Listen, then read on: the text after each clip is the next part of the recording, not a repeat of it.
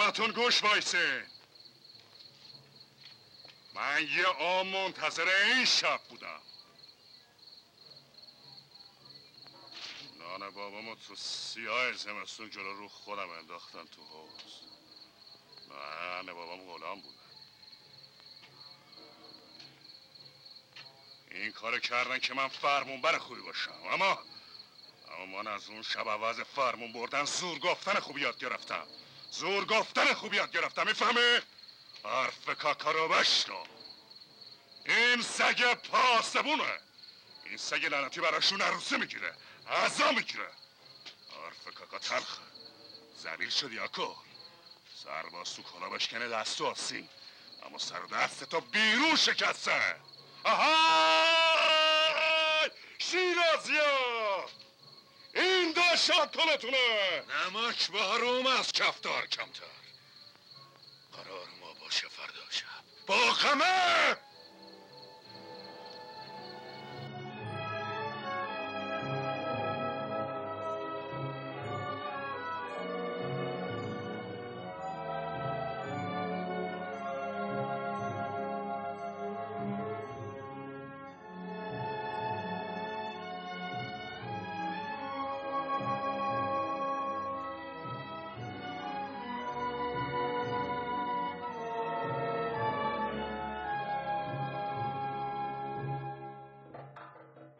سلام، شما به قسمت 4 از فصل 2 دارکست گوش میکنید. فصلی که متعلق به کارل گوستاو یونگ، روانکاو و بنیانگذار مکتب روان تحلیلیه. چیزی که شنیدید داستان داش آکل بود، یکی از داستان کوتاهای صادق هدایت از مجموعه 3 قطره خون. داش آکل یه لوتی مشهور شیرازیه که به جوانمردی، معرفت و پهلوانی معروفه. دست ضعیفای شهر رو میگیره، ولی کاکا رستم که گردن کلفته اما ناجوان مرد به شدت از داش آکل متنفره و پی فرصتی میگرده که داش آکل رو به خاک بماله. این وسط هم حاج صمد از مالکای شیراز وصیت میکنه و داش آکل رو وکیل و سرپرست خانوادش میکنه. اما داش آکل عاشق مرجان، دختر زیباروی 14 ساله‌ی حاج صمد میشه.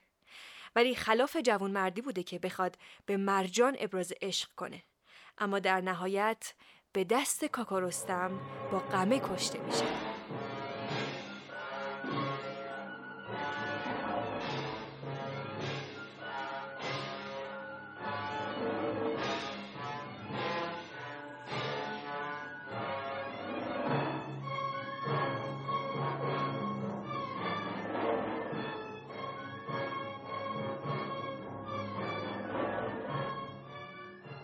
رستم جهان پهلوان ایرانی که پسر زال و رودابه است و فردوسی بزرگ رشادت‌ها و پهلوانی‌هاشو به تصویر کشیده. رستم از 7 خان گذشته، از توران به سمت مازندران حرکت میکنه تا کیکاووس پادشاه ایران زمینو از بند دیو سپید رهایی ببخشه. رستم هم با رخش به سمت مازندران روونه میشه و راه دور و دراز و یه روزه میرسه و خان اولو با نبرد شیر شروع میکنه. اما اگه از اسطوره‌های ایران باستان بگذریم بریم سراغ یونان، به آشیل میرسیم، پسر پلئوس و یک پری دریایی و قوی ترین جنگجوی یونانی ها. سلحشور جنگ تروا بوده و تمام پیکرش به جز پاشنه پاش توی بچگی رو این میشه و توی جنگ هم این نقطه باعث مرگش میشه. اگه علاقه داشتید فیلم تروی این حماسه رو خیلی جذاب به تصویر کشیده و گیلگمش یکی از قهرمان‌های اسطوره‌ای بین النهرینه. این حماسه مربوط به 3000 سال پیش از میلاد مسیحه. گیلگمش پادشاه سومریان که 125 سال بر بابل حکومت میکنه همراهی داشته به نام انکیدو. سفر قهرمانی رو شروع میکنن و قولی به نام هومبه رو شکست میدن. وقتی انکیدو میمیره گیلگمش ترس از مرگ برش چیره میشه و میره تا راز زندگی ابدی رو کشف کنه. در اصل گیلگمش قدیمی ترین اسطوره در جهانه. ظاهراً خواننده این حماسه 2 قهرمان رو میبینه اما این 2 مکمل هستن. گیلگمش نیمه مردانه، انکیدو زنانه، یا اون یکی برونگرا و اون یکی درونگرا. بهش میپردازیم. اسطوره قهرمان یکی از شناخته شده ترین و رایج ترین اسطوره‌ای هست که توی همه فرهنگ‌ها و کشورها می‌بینیم. از یونان و روم گرفته تا قرون وسطا، قبایل بدوی، خاور دور، حتی تو خوابامون هم گاهی پیداش میشه. اسطوره در کل یه جاذبه‌ای داره که خیلی فریبنده است، دلرباست. شاید به چشتون نیاد ولی ما به شکل یک داستان فریبنده نگاش میکنیم و اهمیت روانیش خیلی زیاده که یونگ این موضوع رو بسیار خوب فهمید. ممکنه جزئیات داستانی این اسطوره ها توی فرهنگا و تاریخ های مختلف با هم دیگه فرق کنن، اما هرچی بیشتر این اسطوره ها رو میشکافیم بیشتر میفهمیم که ساختارشون چقدر شبیه هم دیگه است. درسته که اینا توسط فرهنگ‌های متفاوتی از گوشه و کنار جهان درست شدن که هیچ ربط و ارتباطی با هم نداشتن، اما انگار که همشون از یه الگوی جهانی و شبیه به هم پیروی می‌کردن. تمرکز یونگ پیدا کردن این الگوها بوده. مثلا قهرمان‌ها تولدشون عجیب و غریب یا معجزه آسا بوده. مثلا رستم متولد نمی شده چون سر بزرگی داشته، تنومند بوده، مجبور بودن سزارینش کنن، یا آشیر که در بدو تولدش توی دریاچه‌ای رویین تن میشه، یا یه سری داستان‌ها و حکایت‌هایی که میگه نیروی فوق بشری، ابر انسانی توی اینها رشد میکنه، یا مبارزه‌هایی که با نیروهای اهریمنی مثل دیو دارن. مثلا توی داش آکل کاکا رستم همون دیو بدتینت هست، گرفتار غرور میشه، بهش خیانت میشه، یا به خاطر فداکاری قهرمانانه‌ای که دارن به کام مرگ کشیده میشن. در کنارشون هم یه دست ماورایی و نیروی برتر و جادویی هست که کمکشون میکنه. توی افسانه‌های اسکاندیناوی جادوگر و پیشگو، پرهای ققنوس توی شاهنامه. یون میگه این الگوها علاوه بر این که اهمیت جمعی دارن، واسه فرد و شناخت خودش از خودش مهمه و شخصیت فرد رو کشف و تایید میکنه. ماجرای قهرمانی که معمولاً توی گمنامی و داستان عجیبی به دنیا میاد، یه ندایی به گوشش میرسه که اونو هل میده توی دل حوادث و خونش رو ترک میکنه، با اژدها و هیولا روبرو میشه، از پادرش میارن و در نهایت به ازای دلاوری و رشادتهاش پادشاهی و تخت و زیباترین عروس بهش هدیه داده میشه. درک این موضوع که این اسطوره‌ها دارن مجموعه‌ای از تجربه‌های روانشناختی آدم‌ها رو میگن کار سختی نیست. ماها به دنیا که میایم بچه‌ای هستیم که ناتوانیم، درمونده‌ایم، عاجزیم. تمام تلاشمون به عنوان کودک اینه که خودمون رو از دست والدین و بقیه بزرگسالا رها کنیم و با تکیه کردن به خودمون، خودمختاری و استقلال، با زندگی و چالش‌ها و سختی‌هاش مواجه بشیم. اگه موفق نشیم، نه تاج پادشاهی در کاره و نه عروس زیبا و شکوه و جلال، به جاش میافتیم توی چنگ اژدها و نابود میشیم.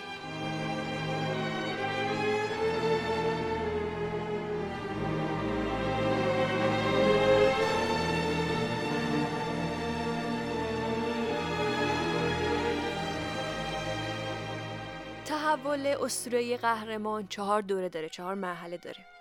اولین دوره هیله‌گره، یعنی همون دوره بچگی که گفتم، ابتدایی ترین دوره زندگی. شخصیت هیله‌گر زیر سلطه امیال کودکانشه، چون هدف دیگه جز ارضای امیالش نداره، پس بیرحم، بدبین و بی احساسه. داستان گرگ توی شن قرمزی یادتون میاد، یا روبای مکار، شخصیتش اول مثل یه حیوونه ولی یواش یواش تغییر چهره میده. بعد که هرزگردیاشو کرد، هیله و مکراشو انجام داد، چهره یه انسان کامل رو به خودش میگیره. مثلا شما شخصیت زحاک رو در نظر بگیرید. زحاک تابع غرایز کودکیشه. با مادرش خیلی نزدیکه، یعنی بهش گرایش داره. جادو پرورش میده. مغز جوونا رو که نماد روشنایی و امید هستن رو میخوره. در واقع حکومت زحاک همزمان با از بین بردن حیات و خشکسالیه، که همه اینها مصداق اژدها، خصلت‌های اژدهاست. شخصیت دوم یا دوره دوم سگ تازیه. اونم مثل شخصیت هیله‌گر اول به شکل حیوانه و قبل از اینکه کامل به شکل انسان در بیاد، آفریننده فرهنگ میشه. تغییر ایجاد میکنه. این دوره قهرمانی انقدر بین بومیای آمریکایی طرفدار داشته که حاضر نبودن مسیحی بشن، میگفتن ما اصلا نیازی به مسیح نداریم. حالا این سگ تازی در واقع همون طغیان علیه خود هست، بیدار شدن ناهوشیاره. ضحاک خوابای آشفته می‌دیده، خلق و خوی هیله‌گرش داشته کاهش پیدا می‌کرده و داستان کاوه آهنگر وقتی میاد وسط که شخصیت تازی در ضحاک داشته شکل می‌گرفته. میشه گفت کاوه نماد ناخودآگاه ضحاکه که درونش بلند شده، که چون کاوه آمد ز درگه پدید، دو گوش من آواز او را شنید. این شخصیت کهن الگویی به نسبت شخصیت هیله‌گر دیگه متمدن شده. یه مقدار کشش‌های غریزی و کودکانش داره اصلاح میشه، رنگ میبازه. همینطور که دارم این دوره‌های قهرمانی رو جلو میرم، متوجه شباهتش با رشد کودک با انسان میشید. و اما سومین مرحله از شخصیت‌های قهرمانی یه شخصیت مبهم داره، اسمش شاخ قرمزه. میگن بین 10 تا برادر از همه جوان‌تره. از همه آزمونای سوارکاری و جنگ سربلند بیرون اومده. یه نیروی قدرتمند مثل یه پرنده جادویی ازش پشتیبانی میکنه. دوره شاخ قرمز از درون ضحاک آزاد میشه. مثلا یکی از ویژگی‌هاش آزاد کردن پسر کاوه است و تظاهر به سازگاری با کاوه.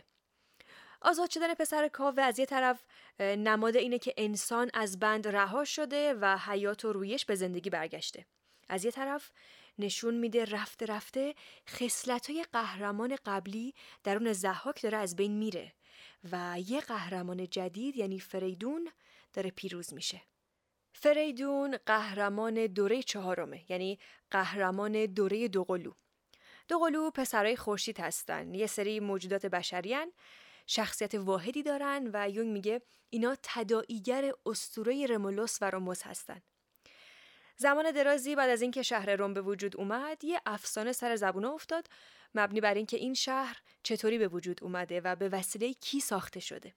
این افسانه میگه سزار یکی از شهرهای لاتینی دستور داد فرزندای خواهرزاده‌شو که دوقلو بودن به نام رومولوس و روموسو بندازن پایین یه رودخونه تا بمیرن. چون این سزار میترسید اگر این دوتا بزرگ بشن، اونو از تخت پادشاهی میکشن پایین. بچه افتادن توی یه نقطه کم آبی از رودخونه و ماده گرگی اونها رو نجات داد.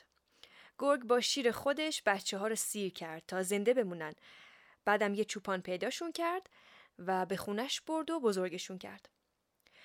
برادرها که بزرگ شدن به جون هم افتادن و رومولوس روموس رو کشت. بعدم شهر رومو همون جایی که چوپان پیداشون کرده بود بنا کرد. بعد از اونم به یاد برادر مقتولش اسم اونجا رو گذاشت روموس یا رما یا روم. خودش هم سزار اون شهر شد. حالا این دو کودک بیانگر دو چهره طبیعی انسان هستن. یکی فلش یا گوشت که بردبار ملایمه و بدون ابتکاره. یکی استامپ یا ریشه، پویاست و همیشه آماده اوسیانگریه. یکی برونگرایی و یکی درونگرایی. گفتم که فریدون قهرمان دوره دوقلو هست. تولد فریدون همزمان با همزاد خودش یعنی گاو به دنیا میاد.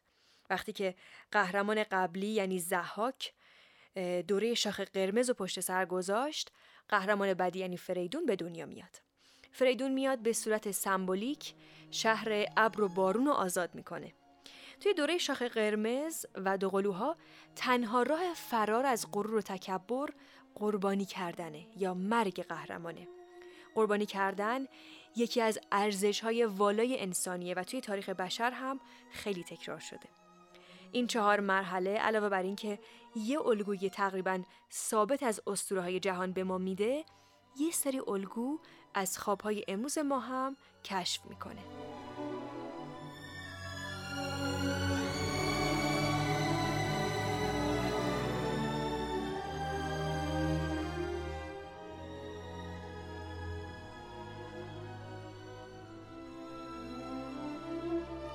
علاوه بر این که این الگوها مضمونهای اصلی داستانها، اشعار، فیلم، نقاشی به صورت کلی هنر رو تشکیل میدن، یه شاهراه هم به خوابهای انسان میزنن. یه روز یه مرد میانسال میاد پیش یونگ و خوابی رو تعریف میکنه. اگه یونگ به اسطوره‌شناسی مسلط نبود، نمیتونست به این مرد کمک کنه. خواب مرد از این قرار بود که به عنوان یه تماشاگری که همه بهش احترام میذارن داره یه نمایش تئاتر رو نگاه میکنه. صحنه هم داشته یه میمون سفیدی رو نشون میداده که روی یه پایه بلند نگهش داشتن و چند نفرم دورش رو گرفتن. یه نفرم مثل راهنما داشته واسش توضیح میداده که موضوع بر سر یه ملوان جوونیه که هم وزش باد داره بهش ضربه میزنه، هم داره کتک میخوره. بعد مرد با اعتراض به فردی که داشته توضیح میداده میگه میمون سفید که نمیتونه ملوان باشه. دقیقاً تو همین لحظه یه جوون سیاه پوش از جاش بلند میشه و مردم با خودش میگه پس قهرمان باید این جوون رشید سیاه پوش باشه. ولی همون لحظه یه جوون خوشچهره دیگه از وسط جمعیت بلند میشه، به صحنه میره و به شکل قربانی دراز میکشه و آماده میشه. همه حاضرا میرن روی سینه لختش یه سری نشونه میذارن و اونو آماده قربانی شدن میکنن. بعد یه لحظه دیگه خودشو وسط یه گروه دیگه روی سکو میبینه که داره از یه نردبون کوچیکی پایین میاد، ولی دوتا مرد گردن کلفت پایین نردبون ایستادن و این میترسه بره پایین. همون لحظه یه زن با صلابت از نردبون پایین میره و به نظرم بیازار میرسه و متوجه میشه خطری تهدیدش نمیکنه و دنبال زن راه میفته. این خوابای نمادین رو نباید چتاب زده تعبیر کرد. اولین استنباط اینه که میمون سفید نمایانگر شخصیت هیله‌گره، یا حداقل مقداری داره این شخصیت رو که به شکل حیوان هست نشون میده. اما یونگ معتقد میمون سفید یه بخشی از شخصیت زندگی مرد میان ساله که خودش بهش آگاهی نداره. با پیگیری میفهمه که این مرد توی کودکیش به شدت به والدش وابسته بوده و طبیعتش خیلی درونگرا بوده و اصلاً خودشو هم درگیر جنجال‌های بازی با دوستاش نمی‌کرده، می‌ترسیده. مثلا دلقک بازی در نمی‌آورده و کلید داستان اینجا بوده. میمون شکل نمادین شخصیت هیله‌گره. حالا چرا میمون؟ چرا سفید رنگ؟ خب قبلا گفتم که شخصیت هیله‌گر اول حیوونه و کم کم هیبت و شکل انسان رو به خودش میگیره. میمون هم نزدیکترین حیوان به شکل انسانه، البته چهرش مسخره بوده و اصلا خطرناک و ترسناک نبوده. خواب بیننده نتونسته هیچ توجیه قانع کننده‌ای برای سفید بودن میمون پیدا کنه، ولی خب شناخت یونگ از نمادگرایی بهش کمک کرد تا متوجه بشه که رنگ سفید به این شخصیت پیش و پا افتاده مسخره یه جنبه نیمه الهی میده، نیمه مقدسش میکنه، یا یه قدرت نیمه جادویی که همه اینها با شخصیت هیله‌گر همخونی داره. در نهایت میمون سفید برای یه مرد میان سالی که بچگی و بازیگوشی نکرده نماد یه تجربه خلاقه. مرحله بعد که ملوان داره کتک میخوره نشون دهنده اینه که رویابین از دوران بی‌مسئولیتی کودکیش کم کم داره عبور میکنه و جای خودشو به اجتماعی شدن و شرایط زندگی و مسئولیتاش میده. توی اینجا که مرحله سگ تازیه، قهرمان با شخصیت ضعیف خودش مبارزه میکنه و حاضر ویژگی‌های دوران کودکی خودش رو قربانی کنه و آماده میشه که تحولای بعدی زندگیش رخ بده. مرحله بعد جوون سیاه پوشه که نشون دهنده شاخ قرمزه، نماد چیره شدن ناخودآگاهشه، طرف تاریک شخصیتش. قهرمان آماده است که آخرین دوره جوانی خودش رو قربانی کنه. توی این دوره انسان زندگی آرمانی خودش رو مجسم میکنه، اینکه قراره کی باشه، پول و اموال میخواد، زن و بچه میخواد و آرزوهای بلند پروازانه داره. انسان با قدرت خودش توی تطبیق با این شرایط بزرگ میشه، میفهمه که میتونه سازگار بشه، متمدن بشه. پس حالا که جوون این همه انرژی داره، افکار بلند پروازانه توی سرش میچرخه. اینجا چرا باید داوطلب قربانی بشه؟ این آرمانگرایی دوره جوونی یه غرور و خودپسندی داره. دیدید که جوونا قره میشن به خودشون، باعث میشه حس خداگونه داشته باشن. به زن یونگ بناچار این حس خودپسندی به مصیبت میرسه. همون اتفاقی که برای دوقلوها افتاد. ولی با همه اینها من جوون باید خطر کنم. یه سری ریسکا رو به جونم بخرم، چون اگر خطر نکنم نمیتونم به پختگی برسم و مراحل رشد رو طی کنم. مانه ها رو نمیتونم از سر راهم بردارم. حالا داستان اون زن چی بود؟ گویا این مرد هنوز توی این سن به شدت به مادرش وابسته بوده. این زن نماد مادر اژدهاگون بوده. همه ما دیدیم که، یا خودمون شاید اینطوری باشیم، که به دست مادر اژدها صفت نابود شدیم و نتونستیم خودمون رو از چنبر اژدهاگونه مادر خلاص کنیم. حتی اگر خود آدم با احساس بیکفایتی و ناتوانیش مادرش رو به اژدها تبدیل کرده باشه. مادر پسر رو بیکفایت میکنه و پسر مجال اینو پیدا نمیکنه که خودش رو برای رزم و جنگ روزگار و زندگی آماده کنه. نمیتونه اژدها رو شکست بده و یک عروس زیبا رو واسه خودش اختیار کنه. زیاد شنیدید که پسرایی که هنوز بند نافشون به مادر وصله و ازدواج میکنن، توی رابطه با همسر خیلی دچار مشکل میشن، چون هنوز پسر مرحله شکستن شاخ اژدها که همون مادره، با احترام به همین مادرها، رو نشکسته و وارد مرحله بعدی شده.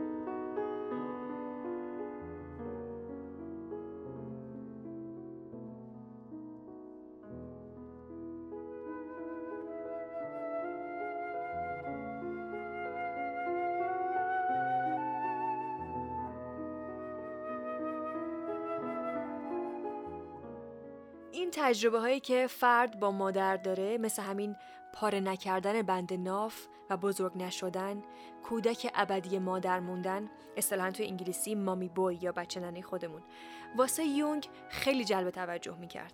حتی اشاره کردم قبلا توی آزمون تداعی واژگان خیلی کلمه مادر رو که میشنیدن چند لحظه توقف میکردن. یونگ به این دسته‌بندی خاطرات که حول محور تجربه با مادر میچرخه میگفت عقده مادر. تونست توی همه این خاطراتی که از بیمارهاش میشنوه یه الگوی جمعی پیدا کنه، یعنی کهن الگوی مادر که رابطه پیچیده مادر و فرزندو نشون میده. یه نوزاد تصور کنید که به هر دلیل مادرش یا ازش غفلت کرده یا سوء رفتار باهاش داشته. کدوم مادره که انقدر کامل و بی‌نقص باشه که نسبت به نوزادش سهل انگاری یا غفلت نکنه؟ خب حالا تصویری که این کودک از مادر درونیش داره، تصویر یه جادوگر خطرناکه که به احتمال زیاد میخواد به نوزاد آسیب بزنه. حالا از اون طرف وقتی مادر همه نیازهای نوزاد رو ارضا میکنه، توی ذهن نوزاد تبدیل به یه ایزدبانوی محافظ بی نقص و آرامش بخش میشه که وجودش پر از مهر و عشقه. اگه تا حالا با بچه‌ها کار کرده باشید، بعضیاشون یه تصویری از مادرشون ارائه میدن که انگار یه هیولا یا یه ساحره شریر از در میاد تو. ولی در کمال تعجب میبینید که یه زن گرم، مهربون و با یه خلق و خوی نرم. حالا این تصویرای ساحره و ایزدبانو توی بزرگسالی دوباره خودشو نشون میده. ممکنه در مواجهه با عشق دوباره فعال بشه. داستان بی‌اعتمادی به زنا، صمیمیت گریزی یا سکس‌های یک شبه. این ترس‌ها در مواجهه با کسایی که دوستشون داریم فعال میشن و نگاهمون غیر منطقی میشه. راستش شاید بهتر اینطوری هم باشه. وقتی یه نفر رو خیلی دوست داریم، ارتباطمون هم باهاش غیر منطقی میشه. این مراقبت‌های بیش از اندازه که مادرها میکنن، حساسیت‌های زیاد روی بچه‌ها، میتونه یه تهدید باشه واسه فردیتشون، واسه استقلال آیندهشون یا گذر از مراحل کودکی و نوجوانی. ایناست که میتونه مادر رو به ساحره یا اژدها تبدیل کنه که کودک واسه بزرگ شدن باید ازش عبور کنه. توی روانشناسی یونگی اگه بخوام با فروید مقایسش بکنم، پدر توی مراقبت نقشش خیلی کمتره.